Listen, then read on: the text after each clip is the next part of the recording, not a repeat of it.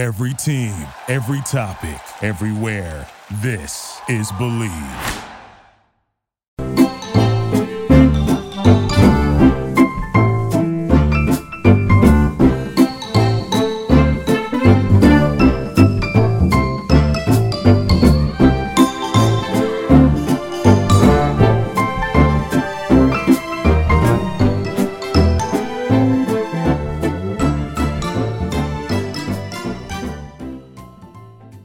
It's that time of year again, and all eyes are now turning to football as teams are back on the gridiron to start the football season. As always, BetOnline is your number one spot for all the pro and college football action this season. So head to the website or use your mobile device to sign up today to receive your 100% welcome bonus. BetOnline is the fastest and easiest way to bet on all your favorite sports. BetOnline, your online sportsbook experts. All right, folks, this is Jeremy Evans, your host of the Bleav in Sports Law podcast. Today is uh, Monday, September 13th, 2021. As always, appreciate you spending time with us and being uh, with us on the show and uh, making the Bleav in Sports Law podcast the number one sports law podcast in the world. So, thank you again for that. So, this week we have a very interesting show. We're going to be talking about sports betting. We're going to be talking about the effect of sports betting uh, when it comes to, you know, anytime you introduce something new into a market or there's a market explosion of something, you have this idea that, you know, generally there's going to be uh, the need for uh, regulation and so, in the uh, Murphy versus NCAA Supreme Court case that was decided in 2018 that overturned PASPA, the uh, Gambling Prohibition Act, essentially, uh, once that happened, there has been a huge push into uh, sports betting partnerships. And so, what we're going to be looking at today is restraints on partnerships in sports betting and what that looks like because in its current form, uh, sports betting has really just grown exponentially uh, there, and it seems to be that there is no stop to it, uh, which is good for business. But of course, we need to be asking ourselves uh, the tough questions as well, right? And so, uh, for episode uh, 37 of season three, we're going to be talking about restraints on partnerships in sports betting. So, brought a couple numbers out there for you. Sports betting advertising expected is expected to surpass a billion dollars in 2021. Just an astronomical figure when you think about where this was prior to 2018 and how how much sports betting is becoming more and more commonplace, right? Whereas in the past, you might see it. Uh, you go to Vegas, you go to New Jersey.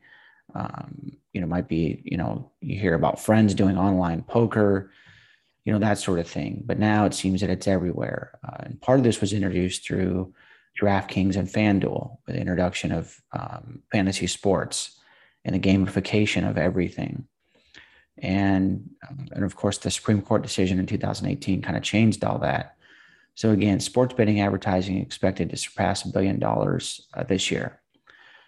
Fubo, which is normally the television streaming platform, as with many other um, networks and streamers like ESPN and Fox is you know starting you know whether it be a, betting app or betting opportunities. Uh, we now have Fubo, uh, which has created a, a Fubo gaming um, aspect to his business. And what Fubo Gaming is doing is they're saying, um, you know, they basically want to get into sports betting, right? And so, uh, which is directly related to their streaming business. And so they have signed the first ever uh, sports betting deal with the New York Jets, the NFL's New York Jets. And um, now it's not the first sports betting deal that's signed with an NFL team, but this is the first that Fubo has signed. So again, it's a new player entering into the space. Now, of course, on the college level, this has been somewhat limited, right? The the the two deals that I have heard of so far have been Caesars Entertainment um, which has purchased naming rights to the Fiesta Bowl. And I believe there's probably going to be additional deals done there when it comes to bowl games. The bowl game season is just so big these days, and there's so many bowl games. And you know, with the hopeful prospect that we're coming out of the pandemic and um, we'll be through um, the Delta at that point, you know, hopefully by January, February, December, January, February, um, you know, hopefully we'll have uh, uh, additional bowl games and bringing back some of those things with uh, with with with uh, full capacity of fans. But Caesars Entertainment has indeed purchased rights to the Fiesta Bowl, which is a big deal. PointsBet signed its deal with Colorado. Of course, PointsBet is based in Colorado, and they've you know they're fully um, embracing the uh, sports betting uh, aspect uh, through their legislation and creating a threshold there for what that looks like. But those are the two aspects that I have seen so far in college sports. So it's not been uh, as big in college, and we'll get into sort of why that is. But that's kind of a landscape for you. Now, uh, with any new market, there's eventually going to be a plateau or normalization once the appetite in the market has reached its limit, right? So, but in the current form, sports betting is growing, as I mentioned, uh, exponentially.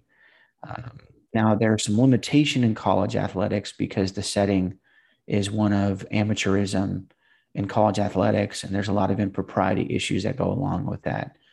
And of course, when you're looking at this from the standpoint that even professional athletes are not allowed to sign um, sports betting partnership deals because the impropriety issues, uh, you can see why that would be even further limited in college, where there's a little less freedom when it comes to uh, these sorts of deals. And what I mean by that specifically is, um, or maybe I shouldn't say there's less freedom. I should say that it's similar because, you know, like the NFLPA or MLBPA and the MLB and NFL are going to limit sports betting partnerships.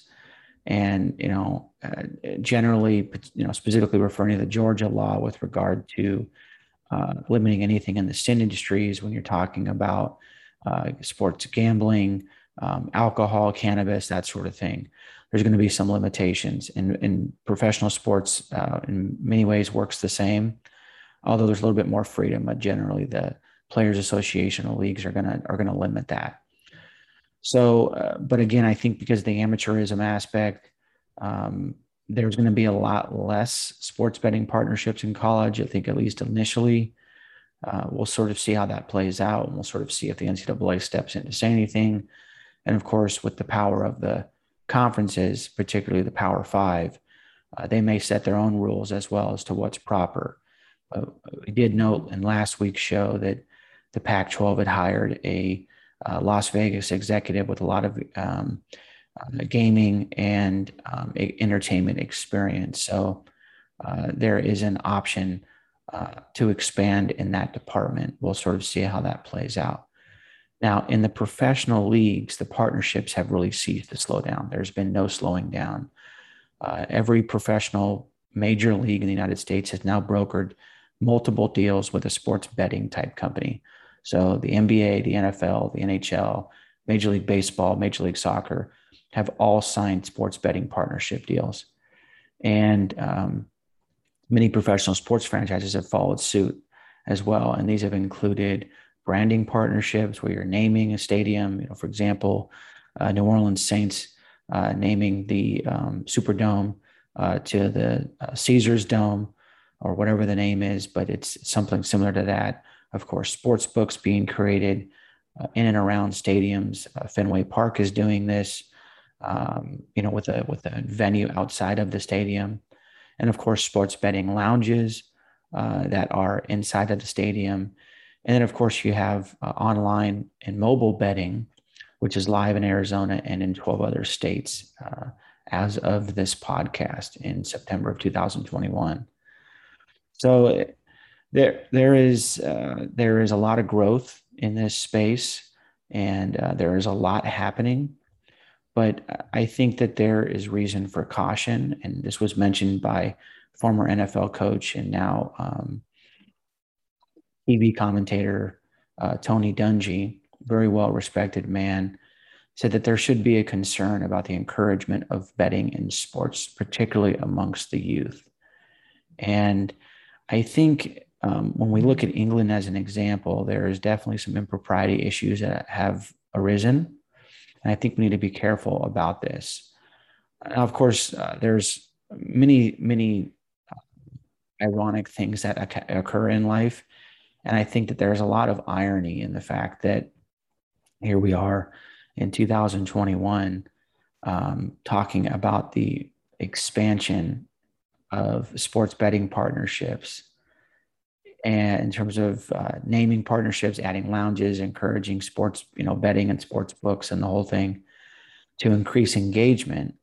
But it should not be lost on us the irony of the 1919 black sox scandal and pete rose's current ban for betting on baseball. And i just mentioned that because context is important. And uh, it's it's just interesting sort of where we've come right where uh, sports betting was kind of a big no-no. And then uh, now there's a lot of partnerships going on. I'm not saying it's necessarily a bad thing. I think ultimately if a company can find ways to make you know money in an ethical way uh, i think that it's okay i think that, that there should just be an equal amount of regulation or oversight into this and of course this was all created by the 2018 U.S. Supreme Court decision, which um, which in many ways took out the sting of the black market for for sports betting, um, much like the alcohol prohibition did, uh, and lifting of that. Um, but again, compliance and regulation uh, may become equally as important. And I think sports betting can learn a lot from the alcohol prohibition uh, and sort of how that plays out and making sure that there is a, indeed a true and free market as opposed to maybe, let's say, one or two distributors, or in this sense, one and two gambling um, brands that control most of the market, right? So I think that's going to be important. I think as it stands right now, uh, there is a lot of diversity in the gambling market. There is a lot of brands that are entering to this space and that are being that are very successful in this space. So we'll sort of see how that that continues to play out. Now, I, I think it, it is interesting because I think arguably the prohibition against sports betting uh, was the second era of prohibition, a second noble experiment, if you will. But I think that gamification, which is this idea of using games and data to increase engagement and increase knowledge in something, I think has created uh, this whole new environment uh, with sports betting and uh, implementation and integration. So, but again, gamification, it's all the craze today, uh, particularly when you're using data analytics and engagement. And when you combine this with health and tech and, um, and basically uh, taking player and athlete data when it comes to performance, human performance, I think that you get into some uh, additional gambling and sort of uh, analytical opportunities, right? So you're not only analyzing uh, how a team or a player has done or is doing. They're also analyzing the health performance, uh, which gets into some privacy issues, copyright issues. But I think the interesting thing is that sports betting data is, is currently being sold for a profit, which tells you about the market and the explosion of it. So now with football, uh, Thursday night football, sort of changing gears, talking about Amazon and uh, the potential for sports betting efforts here. There's been no news that I know of to date that's talking about this, but uh, Amazon already currently controls the exclusive rights to Thursday Night Football. Now they're leading in the effort to potentially land NFL's Sunday ticket once the deal with DirecTV expires, which uh, it's either I think the end of at the end of this season or the next. But the model for streaming and uh, live sports betting could be introduced You have a situation where you're watching an Amazon game through your Prime account or your Fire Stick or what have you, and you're on your couch and you're doing, you know, some mobile sports betting in the states that allow it, or you're, you know, clicking with your remote, you know, on different sports betting, or that's the best thing to do. But in many ways, it kind of makes sense because uh, Amazon is already sort of the one-click place, right? You know, you search for something, you click it, it's shipped to your house.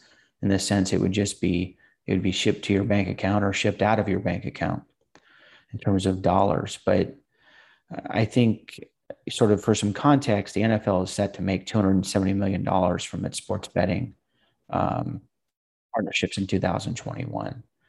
So when you consider that, how much more will the NFL's license to its copyrighted broadcast be once sports betting is included in the valuation for its next major negotiation? I would argue that it's likely double or triple an increase, which is normal in any case. But uh, you know, generally, when you're talking about six to eight, 10 year deals, it's going to double. But I think in this sense, it might be triple uh, when you add in sports betting, possibly even more. But I think for that to be true, you have to increase engagement. And I think the idea with sports betting is that it increases engagement because people are more in tune to the process because they have a stake in the game. They have a stake in the match, right? They put money uh, onto a game to uh, be hopeful for a certain outcome. And so, again, I think this market is, you know, currently blowing up and uh, it's expanding exponentially. Uh, but you know, there's going to be some normalization because eventually there's, you know, every team will have some sort of deal and, um, and sort of, uh, I think there'll be some normalization until something new comes along. So, some more context here. Super Bowl advertisements uh, are often the measure for the most expensive and funny and impactful commercials, right? Well, they're currently being sold for $6.5 million per 30 second spot on NBC. And NBC has already sold out every spot for the February 2022 Super Bowl. And with Fox set to broadcast 2023 Super Bowl, and of course, these are on um, rotating basis, right? You know, Fox will go for three years, NBC will go for three years, and then um, another three years will be another platform. And so uh, Fox is already selling uh, its ads, and uh, that's two years in, in advance. So uh, you can bet, pun intended, uh, that uh, many of these commercials will be produced and purchased, purchased and produced by sports betting companies. So I think going forward, the sports industry and governmental regula- regulatory entities uh, must be equally as focused on keeping the game safe, fun, and ethical as it is on uh, bringing in revenue dollars, right? And so I think sports betting companies are already in a highly regulated industry. There's no doubt about that. So I think it's going to take some serious trust building between themselves, sports franchises, uh, themselves being the sports betting companies and books and that and brands and um, sports franchises, leagues, fans, and government authorities in terms of regulation and trust and ethics and all that and impropriety. Now, I think um, again, many in the private industry will need will be needed for uh, the this idea of mental health and support. Uh, you know, gambling, um, you know, can and is a problem. Um, and I and I think that in the past these roles have been filled by families, professionals, churches, community benefit organizations, and companies that give back to support healthy environments and recovery. Um, so these folks are going to be needed again. And I think as the sports betting uh, grows and influence culture and acceptance, we're going to need to be monitoring this and just making sure that we're spending enough time on uh, bringing in dollars as we are protecting uh, the public. Thank you again, folks, for uh, listening in. But this has been this week's show on Bleav in Sports Law via the Bleav Podcast Network. As always, appreciate you listening in. The show has been brought to you by Bet Online. And uh, we look forward to being back with you next week. And thank you again for making the Bleav in Sports Law podcast with Jeremy Evans, your host, uh, the number one sports law podcast in the world. Thank you so much and have a wonderful week.